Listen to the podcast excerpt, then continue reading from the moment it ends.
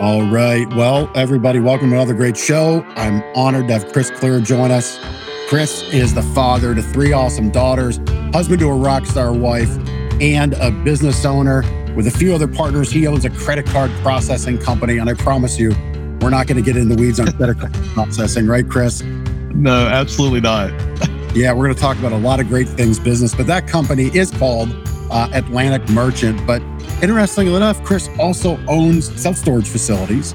And you also coach people who are interested in that industry and you help them evaluate, purchase that first facility. So, Chris, welcome to the show, man. Excited to have you on. Jeff, thank you so much for having me on. It's an honor, man. I'm, I'm excited about it. Yeah. You know, people listening probably always hear that about a guest being excited to be on the show, but I don't know about you. I do always genuinely get excited about being on a show. I kind of think of it as a little performance I want to give and pour into the person listening. So I appreciate you being excited, man. That's awesome. Yeah, you know, from my standpoint, man, I, I just I'm honored that anybody wants to hear anything I have to say. So I, I appreciate somebody letting me be a part of of it and uh, having a podcast myself. I know how uh, important it is to have some some folks on that that do a great job. And and like I said, man, I, I've enjoyed watching yours and and seeing the number of guests you had on. So looking forward to being there. Well, you and I are blessed to be a part of a pretty cool community. You know, part of my show intro is uh, and I just put this in my Facebook page today as one of my routine, regular daily posts about you've got to be interested in your own success. And that's okay. You know, and it's not selfish. Apex Executives, the group we're a part of, you definitely should check out Apex. Uh, join the apex.com, by the way. You know, we, that's a whole group of winners, isn't it? It's unlike any part of any group I've ever been a part of. I've never been in a room with that many people that are that successful in so many areas of life and yet some of the most humble people you'd ever meet. Oh yeah. I've never been in a I've never been in a room like that with that much success and zero ego. That's just it, it's so rare to me. And um literally Fly In Friday, that is that's that's a, uh, a day or two day event that I look forward to every single month because I mean it's great to see people on uh, Zoom. It's it's awesome to talk, talk to people on the phone. I've actually been texting with a couple of execs this morning. Um, I was on the phone call, actually uh, working with one of the execs just for a quick minute um, uh, about self storage earlier. But it's like there's nothing like being in that that face to face environment with them. You said the word humble. Like, and what I want people listening to know is successful people. One of their first metrics of success, it is for me, and again, I said it in the intro, is being interested in the success of everyone else around you. Mm-hmm. It's kind of that rising tide lifts all ships mentality. But you can't be successful if you're not interested in your success first while not losing sight of those around you, right? Like that has to be key. So, on that note, how do you approach that? What are some things you look for in your day to help raise other people up? Jeff, one of my daughters says something all the time. Uh, when she gets asked what I do, whether it's by teachers or other kids or whatever, she'll tell people that um, her daddy helps business owners. And um, wherever he goes, he makes friends and fixes problems. And seriously, that's one of my favorite things to do is to try to help people wherever I can. And it's cliche to say that. I mean, you hear people say it all the time, but like it, it genuinely brings me uh, a lot of joy, a lot of happiness. Um, it's a sense of fulfillment that somebody's got a problem and somehow I can help fix it. And um, I was told once that that's kind of arrogant to think that you can fix everyone's problems. And I don't think I can fix everybody's problems, but if I can't help fix the problem, maybe I can just be uh, a shoulder to cry on or, or, you know, somebody there to, to reassure you that it's going to get better. But um, I spend a lot of time with my clients, whether they're a credit card processing client or, or even if it's someone that's running a storage uh, unit from us or something like that you know I, I, like learning about people. I like having those conversations with them and getting to know who they are and what makes them tick. And and you know sometimes it, it's something as simple as they they have an issue that maybe i haven't dealt with it but, but someone i know has one of my clients one of my friends and yeah. i can kind of relate how they they were able to get through it. It's odd to me when you said people think it's arrogant when you say you help fix problems. I mean i don't th- I don't think you start out any day to say, I fix everybody's problem, mm-hmm. right? But I think the value of being someone who's success driven and success oriented is you carry a big Rolodex right? Absolutely. And inside that Rolodex, Rolodex exists the answers for problems, Mm. whether it's friends, family, clients, uh, uncovering opportunity, right?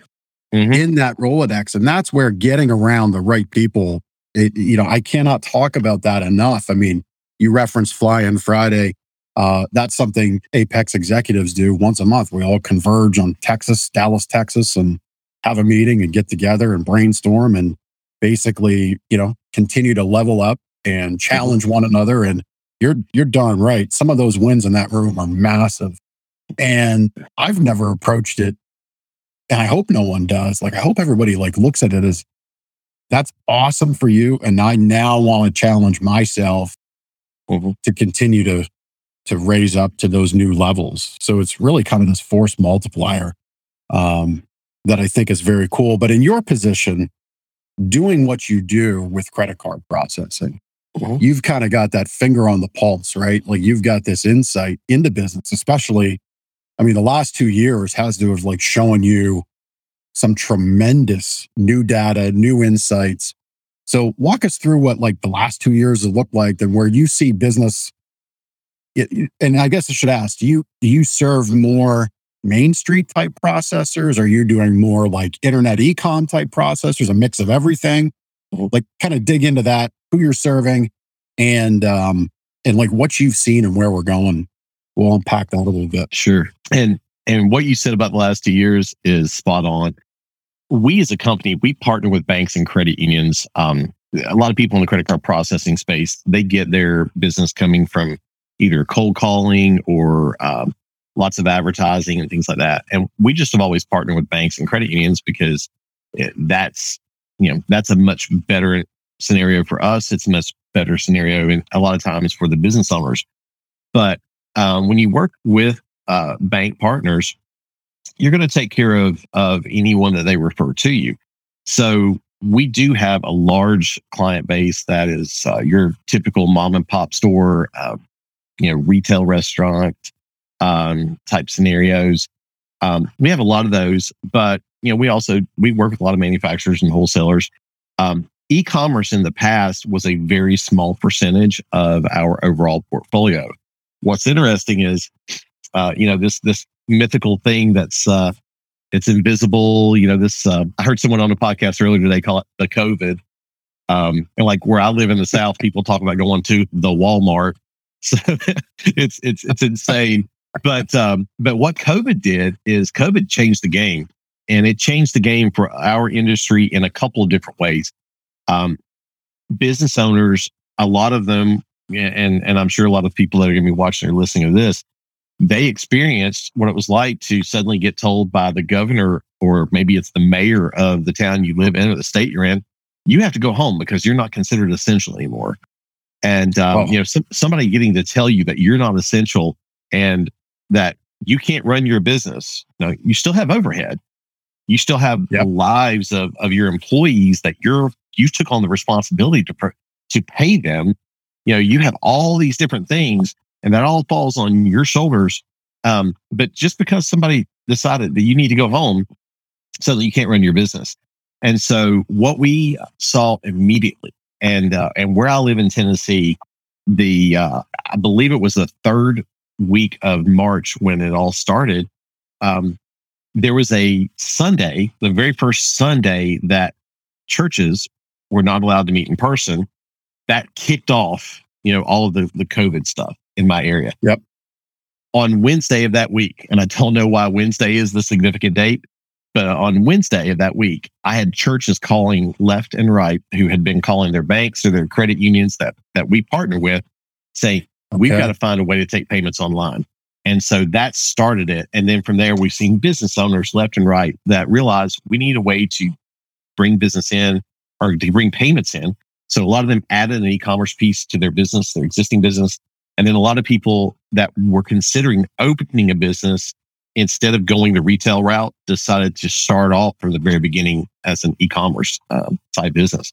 So e-commerce has grown exponentially. Um, and now because all these businesses uh, think of your your Walmart, your Home Depot, Lowe's, those those national type retailers. They all put these beautiful little signs when you first go through the door and it says there's a national coin shortage. So either pay with exact change or pay with a credit card because they don't want to get hand out change. So people became very trained to stop paying in cash. Most businesses wouldn't take checks anyway. So our volume in the industry has just went through the roof. It's insane. Yeah. Wow. I didn't, I didn't, I never correlated the coin shortage to increasing in volume Yep. because I just don't pay attention to that.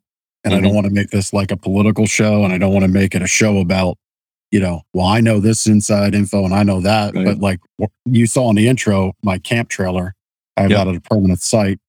And one of my neighbors works for the Philadelphia Mint, minting coins. He's like, we've been, we've shipped more coins the last two years than we've ever shipped. Yep. So I don't know. I'm just going to put that out there. We can move on.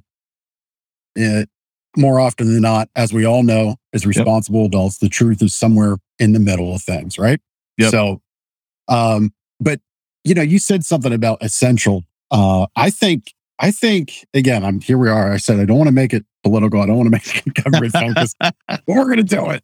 There you go. Um, You know, I think I think when you tell me when I got told I'm not essential, I said, "Well, my family's pretty darn essential to me. Yes. My vendor partners are pretty darn essential to me.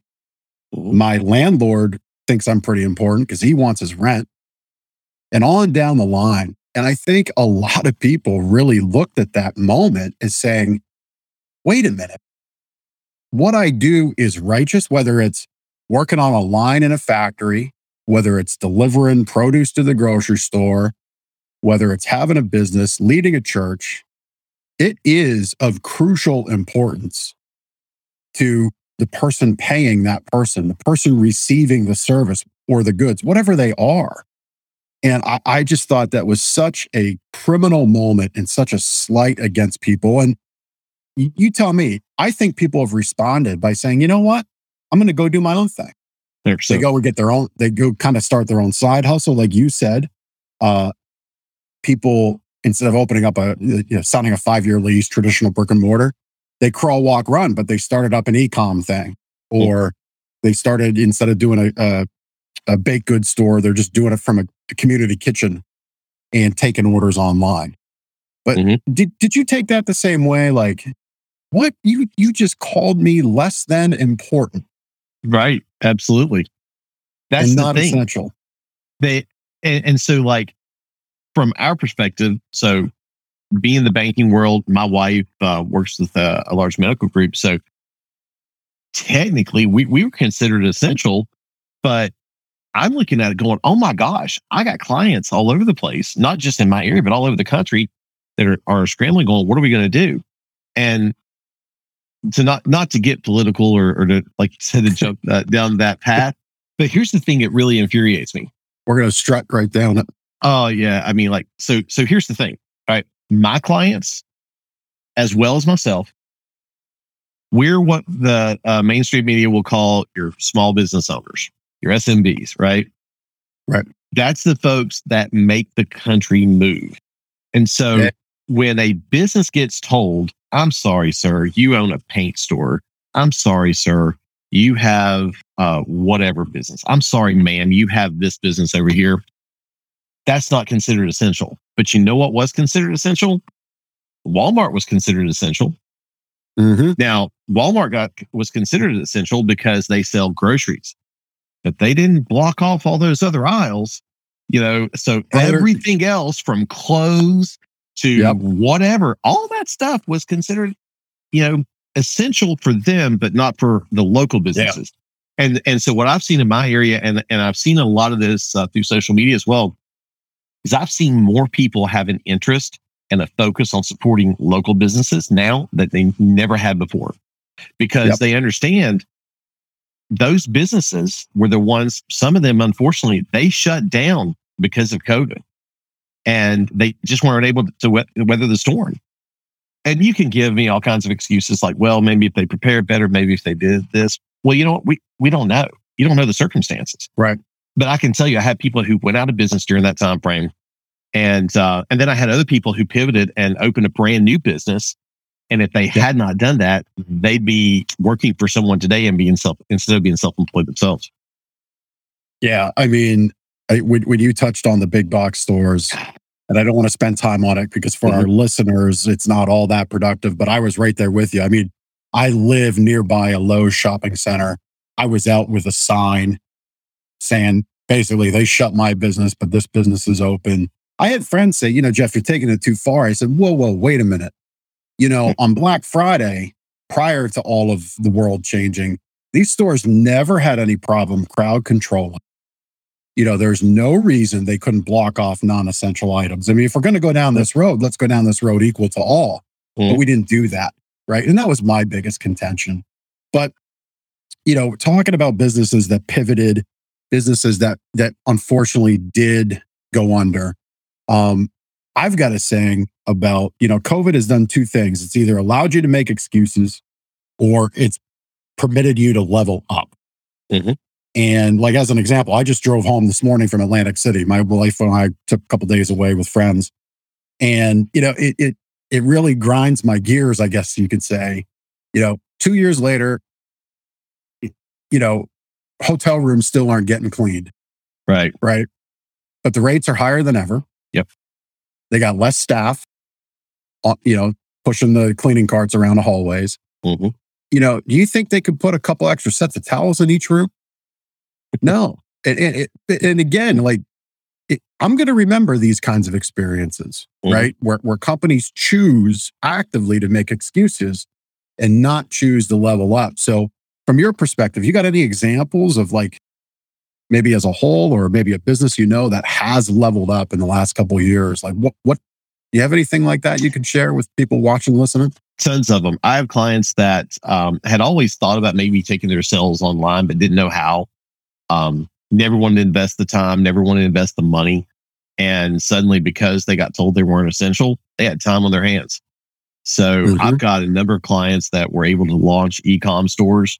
Um, I've also got clients like one of my clients, just as an example, he's a great guy who um, he owns a, a, business where he has to be in, in order to make sales, he has to be in the offices selling to his clients.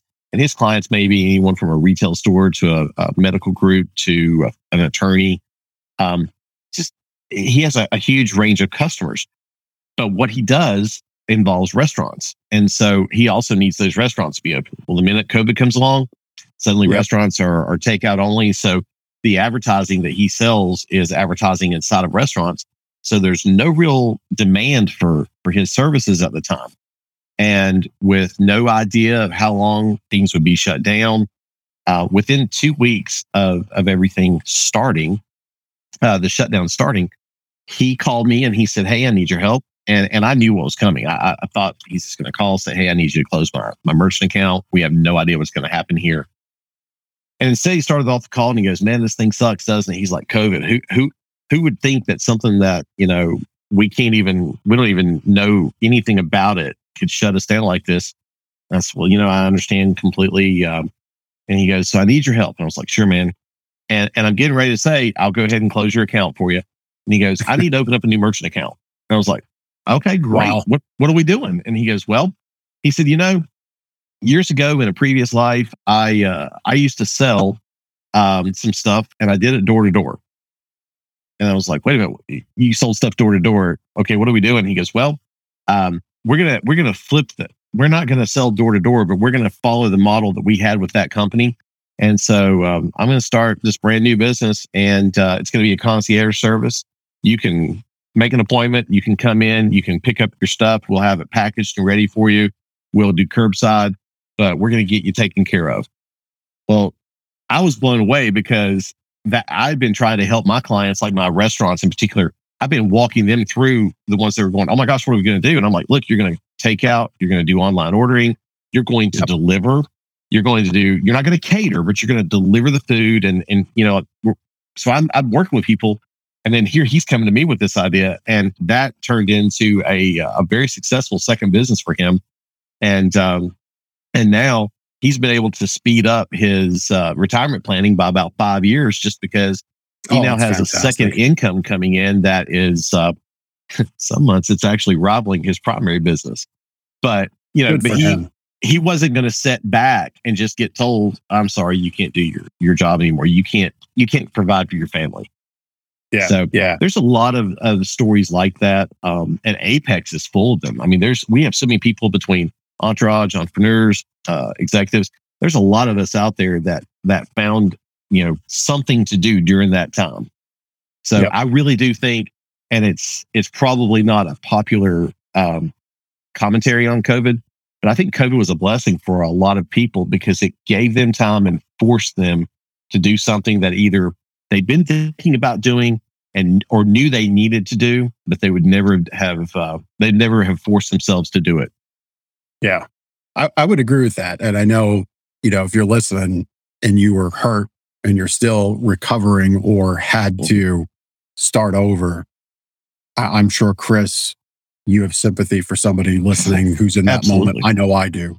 Mhm. Um, but keep, you know, just keep working at it. It'll come around. You'll figure it out, just like the example that Chris highlighted. Maybe it's not going to be that same timeline, but you keep doing the work. It, it will happen and connect to great people. Maybe it's not an apex group. I would, I would ask you why not, but Mhm. connect to good people who are interested in being successful. And that's going to bre- bleed and breed over to you, uh, which is great. But, um, you know, I think when we talk about business, you know, to me, being a business owner, as an example, when we got the permission, now my business owner, business partner, and I, we kept working all throughout when Pennsylvania was supposed to be shut down. Our employees were home uh, because I'm not catching a federal case with OSHA. I, that's one of my you know, federal alphabet agencies in my life is a no go. Like Right. it's why I'll never do a franchise. Right. I just, I don't care how much money I'm leaving on the table. If I've got like the lightning in a bottle idea for franchising, I'll sell it to somebody who has an appetite for franchising and dealing with the SEC. I don't. So we sent the employees home. Ben and I kept working. And I really believe it was that grit and determination to keep going that propelled our business June 5th and forward when we were allowed to open. But that night of June 5th, and I think you'll like this, I told, I messaged uh, the two guys that were working the store. I said, do not turn the open sign off. That open sign never, ever turns off again. That's awesome. And I don't care what the electric bill is. I don't care how much the neon is to replace. It never, ever turns off. Tell Mhm. me no, and I'm going to fight harder. Tell me no again. And like, you know, it's kind of like um, when De Niro does the commentary on Pesci in Casino. You know, you bring a knife, you better, he brings a gun. You bring a bat, you know, it, you're like, it- it's just going to keep coming. I'm not a violent individual. It was the example that could just came No, to my mind. I but, get it. but like, tell me no, and I'm gonna, and I'm gonna say, well, why? Mhm. And that you better have a damn good reason. And I didn't see good reasons at the time. And you know, some customers of ours wanted delayed in delays to get the stuff in their home. That was fine. Others they wanted it right away, and we kept moving forward. And I think business ownership is one of the biggest expressions. I know you're very pro America. You Mhm. believe in our country. This flag, first time I'm sharing this on the show, you'll like this. Uh, looking at the screen, that little flag right there was the flag I had in my hand when I said the first Pledge of Allegiance as a U.S. citizen in September of 2019. Um, so that's why this flag hangs here. I believe that business ownership is one of the biggest, most personal expressions of liberty and freedom in our nation because we have the ability to do so. Mhm. What are your thoughts there? I, I agree completely. Every time I hear somebody complain, and I don't care if it's a celebrity or whoever, but celebrities are the ones who get the most press with it. Every time somebody complains about something in the country and they're like, well, if this if this person gets elected, we're gonna leave the country or whatever. My thought has always been the same thing. Leave. Leave. Right. I'll help you pack because we have it better than I got some anybody else. Absolutely. It's like, I mean, I'll even store your stuff for that matter. But it's like we have the best. we have it. We have it better than anybody else in the world. water out. but but here's the thing, man. Think about it. Business owners, we're the underdogs, right? We're a nation of underdogs. We were built as an underdog and we've grown. And I don't care what industry you're in, the odds are stacked against you when you take it upon yourself to go out and start a business. So right there, you earn my respect because you had an idea and you actually did something with it. You know, yep. lots of people will never take action on starting a business or anything because they're working for, they're waiting for everything to get perfect. And, um, you know, I, Ryan Stewman has probably one of my favorite sayings, and it's, it's um, uh, imperfect action beats uh, perfect inaction every single time. And it's true because there's yep. lots of people who are waiting and waiting and waiting and waiting and waiting to get things just right. And in the meantime, they're losing thousands and thousands, if not millions of dollars because they just didn't get started. Um, I mean, it, it's just, it's, it's asinine well, to me. Isn't it? Isn't the reason for delayed start for some people because they're looking for permission from their circle? Oh, sure. Absolutely. Well, right. sometimes it's permission and sometimes it's uh it's just a straight up fear. It's the fear of what right. will they think. Right. You know? Or what are they saying? Right. Yep. Right. They're saying, you know, you can't you can't do this. Oh my gosh, online competition. Oh my gosh, how are you going to open up a little eatery when you got Olive Garden in town? Well, Olive Garden sucks. It's microwave bag food. Right. You know, uh, my in my humble opinion, Olive Garden, please don't sue me. oh, that's funny. But no, you're absolutely right. It's and you know what's funny is we hear people talk all the time about they. They won't do this, or they said that, or they think this. I, someday I'd like to meet who they is. I mean, you know, right. each of us, it, it's somebody different. Sometimes it's, it's, the people that are the closest to you. Oftentimes it's the people closest. It's the it's your family that maybe they think they're trying to protect you or they're um, they're looking out for mm-hmm. you. Um, but I'll tell yep. you, a lot of times it's your family, and they're telling you that because you they've seen how you you handle yourself. They've seen you start things and not finish. They've seen you make promises and not fulfill. They've seen you not do what you said you were going to do. And so they're either saying that because they're protecting you, or maybe they're protecting themselves from yet another one of your, um, let's just call it stories. Um, yep. and, and I say that as a guy who I've worked my butt off to get to where I am. I work really hard. Um, I'm a famous, or I'm not, I'm not famous. I am a guy who has used that famous saying of, uh, I listen to what you say, I watch what you do. And if the yep. two don't line up, you know, you're you're you're telling me all I need to know. But I've been that guy at times that man, I, I was talking the game, but I didn't take the action, and and then I had to live with the the guilt. That I had to live with the headache. I had to live with the I can't believe the embarrassment. Really, you know, I can't believe I didn't do that. Um, so you know, if anything, if that's been you, that's fine. Past is the past. It sucks. It's over with. Let's move forward and and forget about what you didn't do. Go start doing something now. Yeah, exactly. I mean, that that accountability for action is big. I think there's two I think there's two versions of they, right? So there's the first they that you shared who is an intuitive, insightful they. But True. they they may not share what they're seeing because there's the feeling aspect. They don't want to call out their brother, sister, father, mother, you know, cousin, whoever, right? Friend. Um, I think the other group of they is this group is somebody who is very comfortable with that draft of you, right? True. It, if if they see Chris step out of his comfort zone and they're on Chris's payroll, whether yeah, payroll in quotes, whether that be mm. financially, you know, mind share time, focus on charity time, right?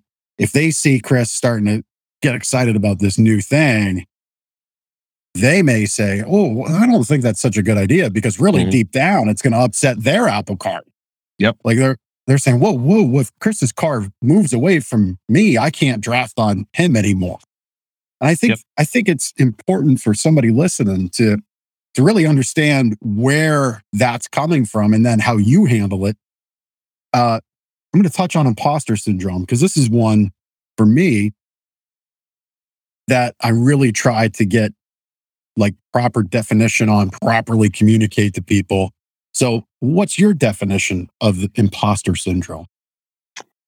I'll tell you, I I had heard that term used several different times, and I wasn't really sure that I understood it. And I don't even know that my definition of it is is accurate. But I felt it probably more so when I when I joined executives than anything else. Um, mostly the moment I walked into the room, I walked into the room and I was like, "Oh my gosh, who are all these people?" Um, and then I start meeting them and learning about them. And I'm like, "Oh my gosh, their businesses are doing so much, and you know, their their grossing uh, sales are this, their net income is that.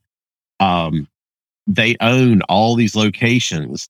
They're doing all these things, and all I kept thinking is, I'm in the wrong room. I don't belong here. um, I, yep. I, I, I mean, literally, like one.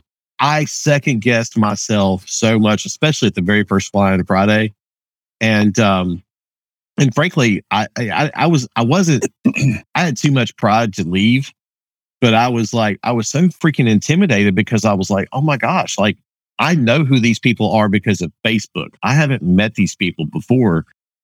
And the opinions I had of some of them totally based off of just their posting. Um, it's not that I had negative opinions of, of any of them, but then I met them and it's like, man, these people are so much sharper, better, yep. uh, whatever. And uh, and like, man, I was like, I was so intimidated to be in that room. And still, I'm intimidated when I'm there just because I value that group so much and and the impact they've had on my life in the last year. Um not necessarily like I mean I do business with some of them, they do business with me, but yep. uh but it's more about man, I mean like I take their time seriously. Um oh, because yeah. I, I respect them, man. I mean, those are people I, I compare it to sports. I I have I was never a great athlete, but I love sports. I love being part of a team.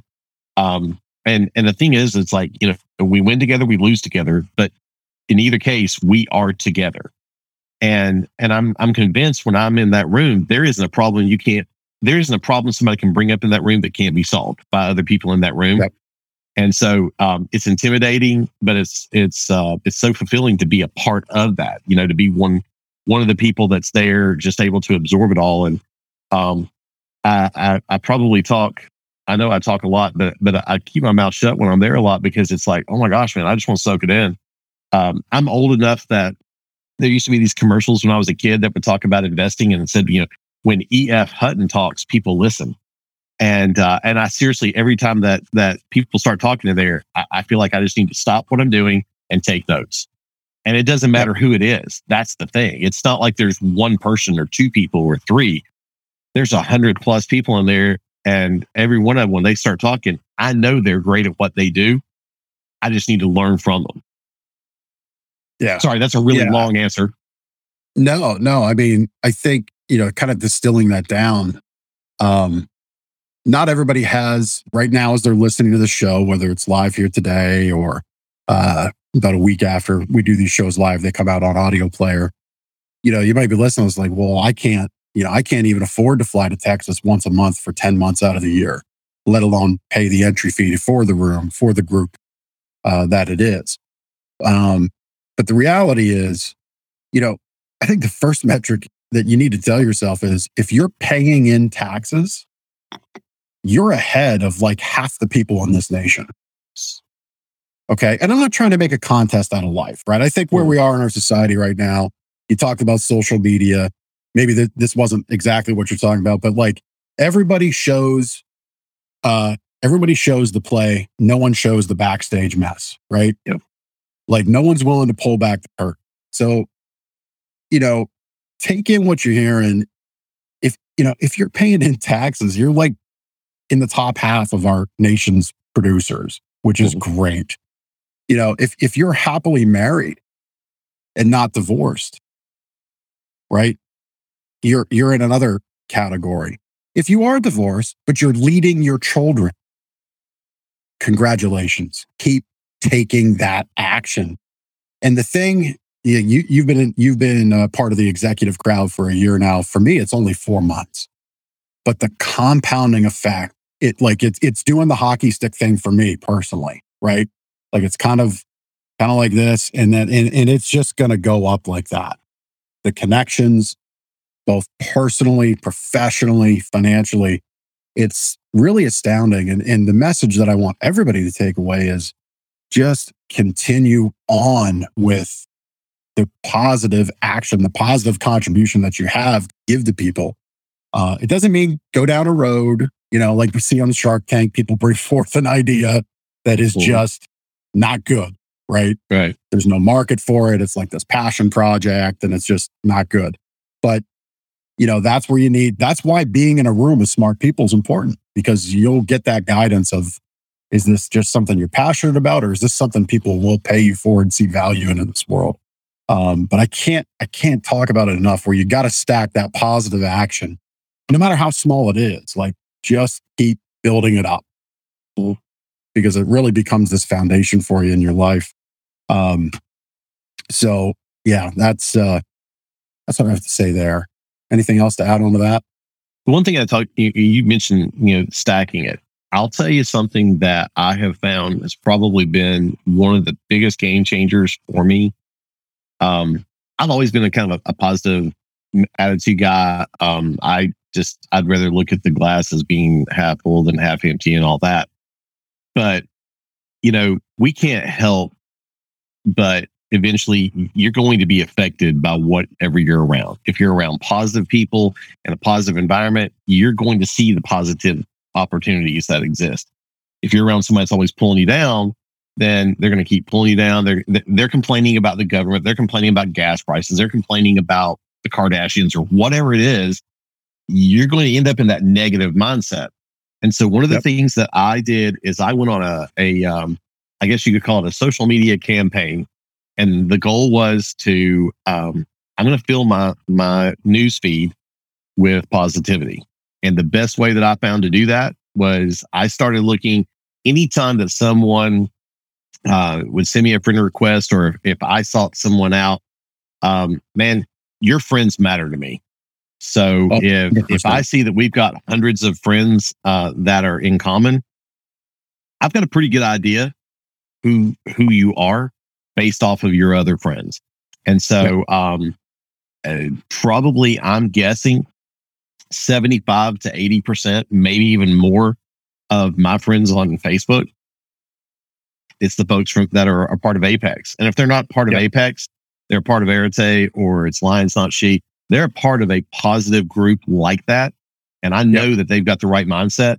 And um, and so when I do go through my news feed, and it's not that often. Uh, I mean, I've got a large uh, Facebook group that I spend some time in, but I don't spend a, a tremendous amount of time in the message or in the uh, the the news feed. But when I do, it's win after win after win yep. It's people who are having wins in business. They're having wins with their family. It's it's it's it's winning, and it's I so mean, it, much better.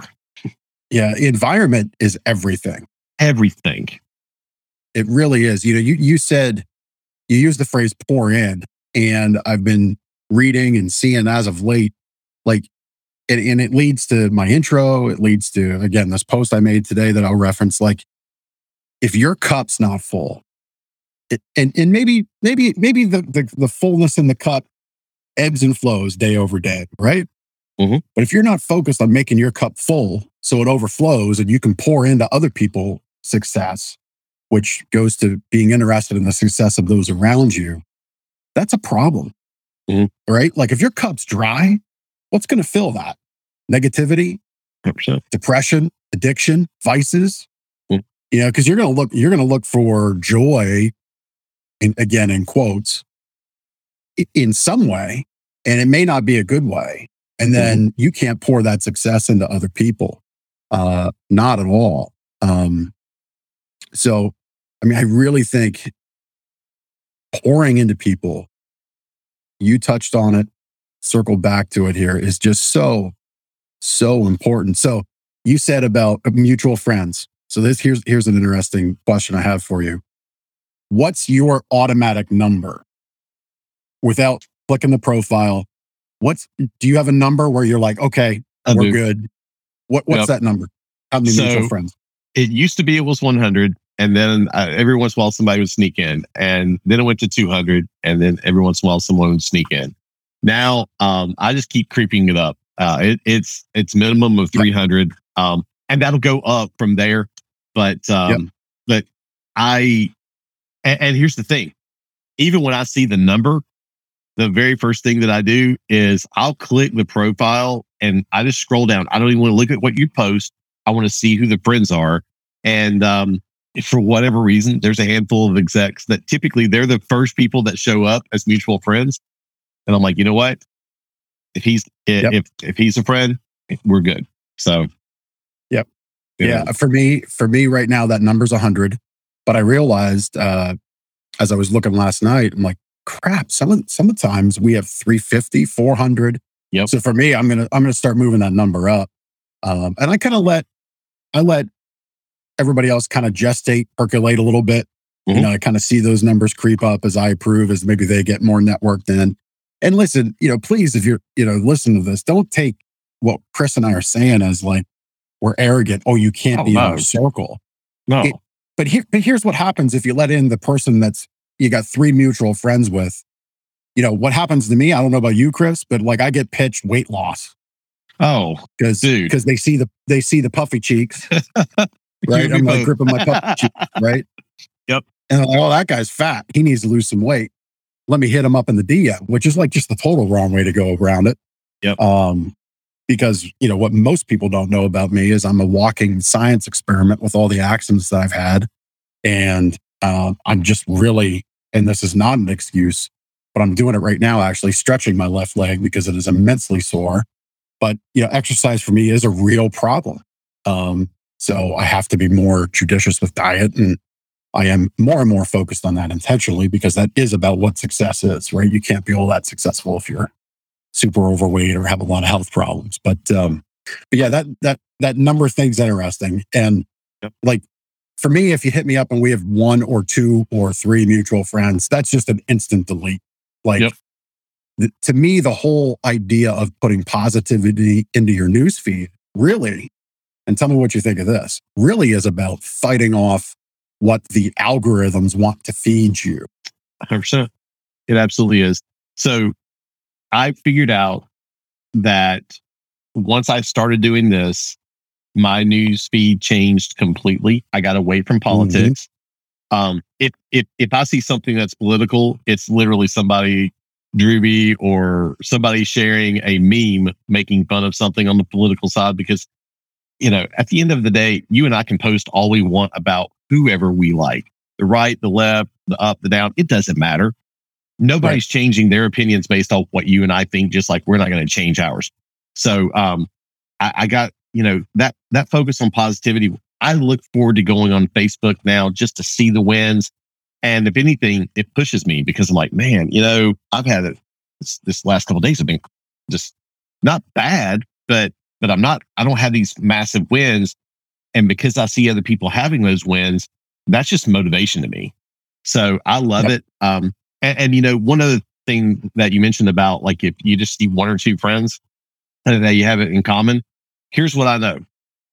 That person's either going to pitch me weight loss, they're going to pitch me pitch me on um, uh, forex, crypto, something like that, or they're Yeah. a really attractive girl, and I'll click on that picture just so I can see who the mutual friends are because I'm judging you. Because if you're if we if Oh, you're yeah. one of the two or three guys that are are the mutual friends, and there and that girl has like two pictures and there's a link to her whatever website, I'm like I'm judging those Yep. guys now. Like, what are you doing? You know. Right. Um, but yeah, anyway, yeah. I mean, hey, right there with you. I, I Yep. look at it in the same same way. So on that note, on crypto, um, topically, Mhm. so we're going to kind of like take an immediate left turn here in the conversation. Um, so topically, right now as we're talking, um, I think uh, Visa and Mastercard have shut off service in Russia. they Is have that right? yes, So again, we're not going to, I'm not asking you to pick sides, Ukraine or Russia. Mhm. I'm not, not at all. To me, and I shared this in the executives group, my learnings of setting up a crypto wallet. The takeaway that I took from that is you don't just do that overnight. it does, it takes some time to build it. There's some security steps. You can't just dump money in from a credit card. At least this is my understanding of it. Is that right? You, it has to be through your bank card hmm. because credit cards, they don't want the liability, as I right, understand. because there's chargebacks. Yeah. Right. Because you're like, yeah, I won about $50,000 of crypto. And then I go to the credit card company. And because crypto's anonymous, they have a hard time proving it. And then I just got 50 grand of free crypto. So there's a lot of steps. The lesson for me is, and I would urge everybody to do this, at least get a wallet set up with something 100 bucks, Mhm. 50 bucks, 500 bucks. Because sad be the day for you that, listen, I'm positive there are good people in Russia, many of them. Oh yeah. If they only had a Visa card, they're done. They can't transact That's- business. They can't go buy groceries. They can't put gas in their car. Um, so topically, that's happened. From your view, what's next for those people? Like, what happens next? So before that happened, there were a lot of people who um, made the run on the bank, so to speak, trying to get their money out to have cash on hand. And the Mhm. minute that something like that happens, the banks immediately start to limit what you can get. And um, for people that have never worked around banking, what what they don't understand is the bank just doesn't have millions of dollars sitting in the vault. Right. You know, they only have so much cash on hand, and a lot of that's because of liability and just practicality. So, um, you know, if you have a million dollars sitting in your checking account or checking accounts uh, at a bank, and you decide you're going to go and and pull all that out, you show up at the bank, they're going to tell you come back in three days because they have to order the money to have the money there for you. So, Yep. the a lot of people weren't able to get the money they needed. Visa and Mastercard shutting things down.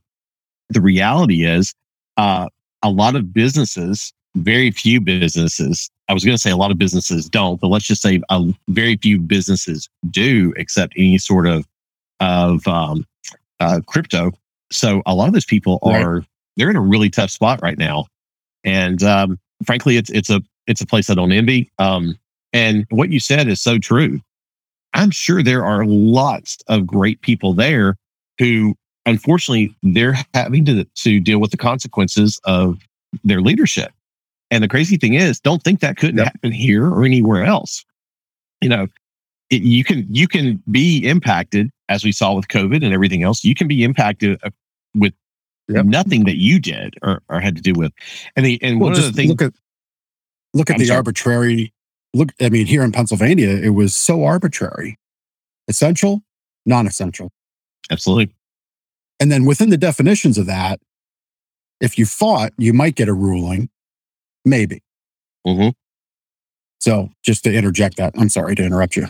Well, and and so there's two points I'll hit real quick, and then um, you know, I'll I'll stop. But like, so in addition to like Visa Mastercard shutting off everything happening there, let me take it one step that's a little, maybe a little bit closer to home.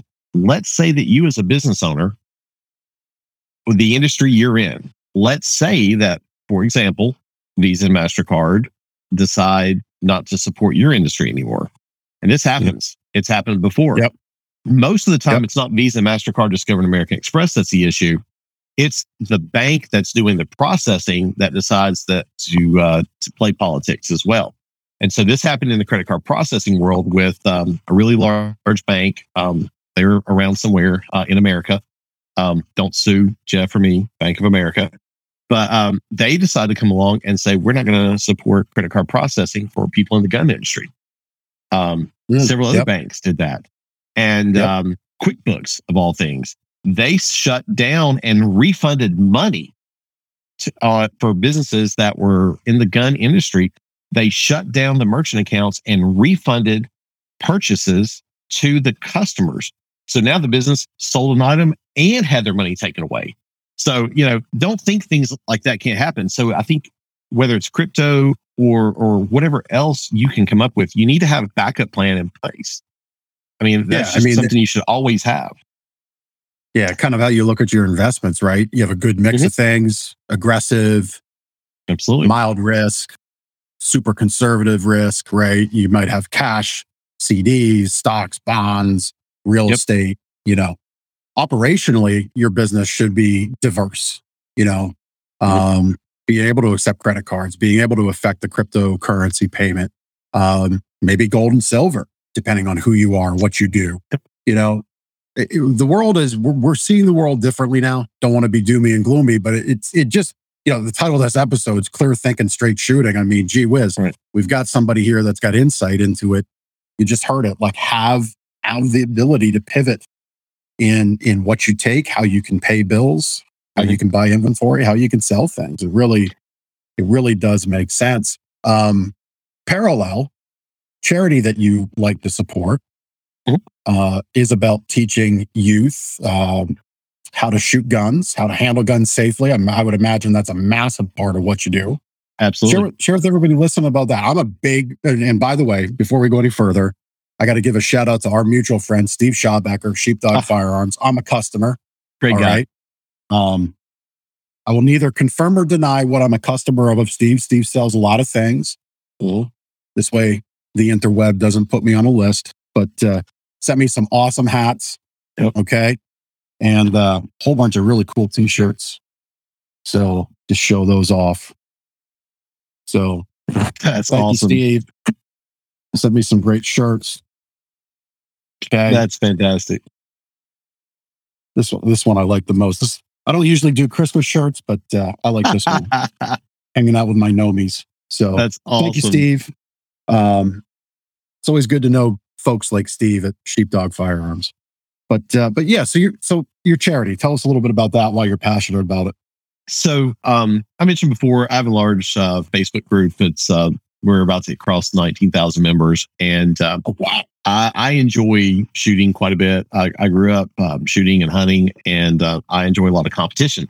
And so the thing that um, brings a lot of joy to me, I mean, I have kids, um, but I think that um, kids getting taught lessons at a young age, you know, that that sculpts you, that that molds you um, in not just the current times, but in the future. And so, um, just like I'm a huge fan of kids in sports, um, I believe that every kid should be familiar with firearms. And the reason I say that is because what happens a lot of times is when you hear these horrific stories about a child killing another child or something like that, they were curious. They were curious yep. about a gun and they didn't know how to handle it safely. And first and foremost, a lot of times that gun was left out where they, the kids could get access when they shouldn't have had access to begin yeah. with. It was it was first, and there was no supervision. That's right. Yep. No supervision whatsoever. And so Scholastic uh, shooting sports, they are very instrumental in helping children get started started in shooting sports. And what's neat about it is um, shooting sports are whether we're talking something like um, handgun competitions or rifle competitions, or maybe it's shotguns or whatever. What's really important about that is kids are taught from a very young age by by trained people, not just you know Uncle Joe or whoever, um, I mean, I think your your family should always be there to help you with it, but I think it's fantastic to have people who are great with not only firearm safety, but they also know how to work with kids. And they do a, a great job of helping kids learn about guns, how to respect them, how to safely handle them. And because you take away that curiosity factor and they're allowed to touch them and hold them and shoot them, um, they suddenly don't have the only reference as far as a gun goes is whatever they've seen on TV. You know, whatever right. they, or they saw video game. Absolutely, video games are yeah. uh, are a huge example, and so I'm a big fan of that. Um, we we you know are um, we're very strong believers in the fact that if you understand how a gun works, you understand the consequences that when when you pull that trigger, something comes out that barrel and it's going to tear up whatever it is. You know, yep. that that alone, um, it's it's all about helping a kid understand what happens there. And you know, not all kids have an interest in guns, and that's fine. But at least they know what happens with them. They know how to use them safely, and they understand what happens if um, if they handle them carelessly. So I'm a big fan of any um, anyone that you know is involved in helping kids get out and, and learn something. I don't care if it's sports or if it's shooting or anything, because um, at the end of the day, I mean, our kids are our future. Yeah, no, 100% agree with you. I, I take my kids shooting at the range with me. Uh, one of the like parallel life lessons is I said, much like that bullet out of the firearm, once you shoot it, it's it's downrange, it's on target, and it's going to tear something up. And Yep. you know, similar. Think I think of the words and the actions you take in life. You're not not with a weapon in your hand, but just Right. how you treat your friends, how you teach your teachers, treat your teachers, how you respect those around you, the the way you conduct yourself. Uh, sometimes those words are going to tear somebody up, and you didn't really think about it too much. Yep. Um, and you can't get it back. and you know? can't. Yeah, once you bang, once it's out, hard. Yep. It's going to take a whole bunch of actions later to to uh, put the put it put it proverbially back in back in the chamber, so to say. Yep. Right. Absolutely. So, no, that's very cool. Um, again, topically, no matter how you feel about firearms, uh, at this moment, I'm sure the Ukrainian people are happy for the firearms they're being given from other folks around the around the world. Um, You know, uh, I think uh, I think our the way our founders, yeah, I'm a, I really study the Constitution, Declaration of Independence. I'm in this immense period right now of studying from 1776 to 1797, or I'm sorry, Hmm. 1787, that 11 year period. Um, and I think the way our founders, if you look at the way the first, second, third, fourth, up through the 10 amendments were set up, it is very special. And it's really, truly meant to be discourse, issues with one another, really is truly meant to be done on a peaceful matter. Mhm. But that Second Amendment is up there first. Well, second. It's it's not the latter, it's in the front half, right? right. It is there for a reason. It is there intentionally. We are sadly seeing some of that today in our society. But uh, to your charity, I think it's fantastic um, what you're doing there. Uh, how'd you get started with it? It was just just love of go- you know shooting as a kid, growing up with it. Yeah, my dad was always really influential in um in being outdoors. I mean, obviously I'm I'm a little older. I just turned 48. But uh, you know, video games weren't really a thing back then. And so we were always outside playing sports or hunting or something. And and as I got older, um, especially once I got away from athletics, um, I missed the, the competition aspect of it. And so I've always enjoyed hunting and still do. But um, several years ago, I just I had to have a, a, a conversation with my wife, and I was like, "Listen, I need something competitive. Um, I you know we can I, I compete in sales. Um, I compete in some other things. Um, a little disappointed in myself that I took athletics off the table. Um, I'm I'm going back to fix that now, but um, competition in, in shooting was a big thing to me, and so started Yep. shooting more and more, and uh, it just kind of grew from there. And and like I said, that that gun group, I started it um, basically just to see if I could start a group on Facebook, and and then um, I heard Andy Frisella say something one day that really stuck a chord with me, and so uh, or struck a chord. And uh, next thing you know, we went from 450, 450 members to uh, I think we're at about eighteen thousand seven hundred and something right now, um, and that's in, over the last uh, three years. So um, we're actually that's great. launching. We're launching the, an entire ecom business and everything, uh, and actually a separate gun forum. We're launching every bit of that because of that group. Um, and that's just because Facebook and, and guns don't really go well together. Um, and Yeah. we're, we Yeah. play on Facebook. Uh, it's, it's their playground and we just get to play there. So if they change their Yeah. mind and kill a group, then it's gone. Yeah, there's that uh, freedom and liberty thing, right? That's a fact. It's, it's so. just the way it goes. We got to respect it. The, it- the the knife cuts both ways, right? So we go and pivot, and like you said, you're moving, you're doing your own thing in your own forum, which is great. Um, Mhm. so real quick before we wrap up, so you're a sharpshooter. So what do you like? What's your skill? What's your thing? When it comes to as far as guns goes, like yeah, like target competition. Like what's Rifles. The, what's the Uh, modal? what's the modality? Okay, yeah, it's all about rifles. Um, I shoot a lot of PRS matches, uh, which most of the ones I shoot are uh, actually rimfire matches, but we're shooting 22 long Yep. rifles out to about 500 yards, and it's a blast, man. Tons of fun. Oh, wow. No pun intended. Nice. Yep. yeah, nice. nice. Cool. Well, man, look, this has been really great. I really appreciate your time. Um, hopefully, you listening, you know, if you want to find a way to connect with Chris, I hope we gave you great insight into who he is as a person, how he cares as a leader. Um, uh, I'm going to take one step back because I wanted to touch on this real quick. You said something about to your wife, Hey, I got to get something involved competition wise in my life. I can win in sales. I can win here. I can win there. I feel you. I get what you're saying. As soon as I get the ability to get this left leg of mine back to a fighting mode, I'm back on the mats in Brazilian Jiu Jitsu to get my black belt because I left it purple. Um, so I'm like almost there. Uh, but uh, I get what you're saying. It does make you a different leader, doesn't it? Mm-hmm. It when absolutely you're competing. Does. So what? Just real quick, what does that competition fighting spirit do for you as a leader? I, it makes.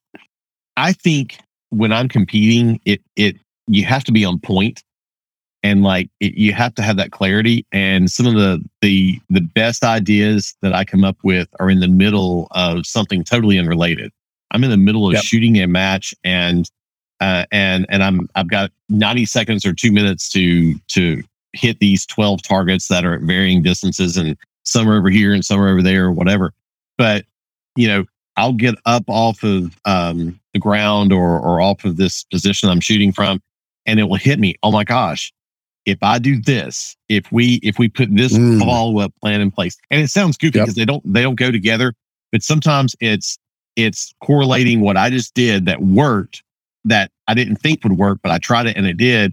But that's this is in competition in, in shooting. Then maybe if I do something I, I don't think is going to work over here, this is it can be a total game changer. And um and actually with our storage facilities, we're putting all this automation in place and that totally came from um, uh, from a competition I was at where I was talking with another shooter and we were talking about some ways to practice to get better because any in anything in life, if you don't practice, it's really difficult to get better. Yeah. You can't just wait till game day to show up and and you know learn what you're doing. And in that conversation, we were talking about automating a few things, and something that that um, he said just clicked, and I was like, "Crap, we can automate the entire process of someone renting a unit, a storage unit. We can automate them signing the paperwork. We can automate getting their payment set up. And we already automate the, the, the, the recurring payments, but we can automate that entire front end process as well. And we can do it all with, um, frankly, we can do it without ever talking to them. And uh, yeah. I, I mean, we enjoy talking to our renters, but we have a lot of people that go to a website at two or three o'clock in the morning and rent a storage unit. I don't know yeah. what's happening in their world at two or three in the morning, but they're renting storage mm-hmm. units. And we have people that we don't even know who they are. We'll see them on camera or see them um, at the facility. We look up their license plate number and realize, oh, that's that person that rented two weeks ago. Yeah. They did it without ever talking to us, but but all of those decisions were made based off of a conversation with someone at, at a, a competition. Yeah that's what, you know, as we wrap up, that's what I call my puttering and scheming time. So right. I'm doing something totally unrelated to business, but allows your mind to open up. It allows your mind really to relax and kind of mm-hmm. Take in, you know, somebody said something to you and it hits your mind, like kind of squishes the brain differently right here. Yep. And it's like this activation and it unlocks the 17 things you've heard before that were blocked off otherwise and it just lines them all up and the light idea light bulb goes off and you're off to the races. Folks watching, listening, afford yourself that time. You might think sure. you got to hustle and grind 24 seven, but really you're, you, I find I shut myself off to more opportunity when mm-hmm. I do that than if I just let the puttering and scheming time in. That's how I take it. It's absolutely so, true. It, it, it's, it allows you to get out of the tunnel vision. Yeah. Um, because I mean, if you live, eat, breathe what you do, it's really difficult to ever think outside the box. It's really difficult to to to even have a conversation sometimes. And um, you know, so I think everybody needs something.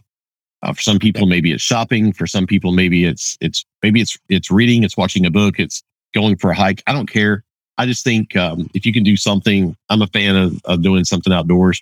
Um, I just think that, you know, God created this world for us to live in it. So we might as well enjoy it. Amen. Love it. Chris, my friend, been a true pleasure.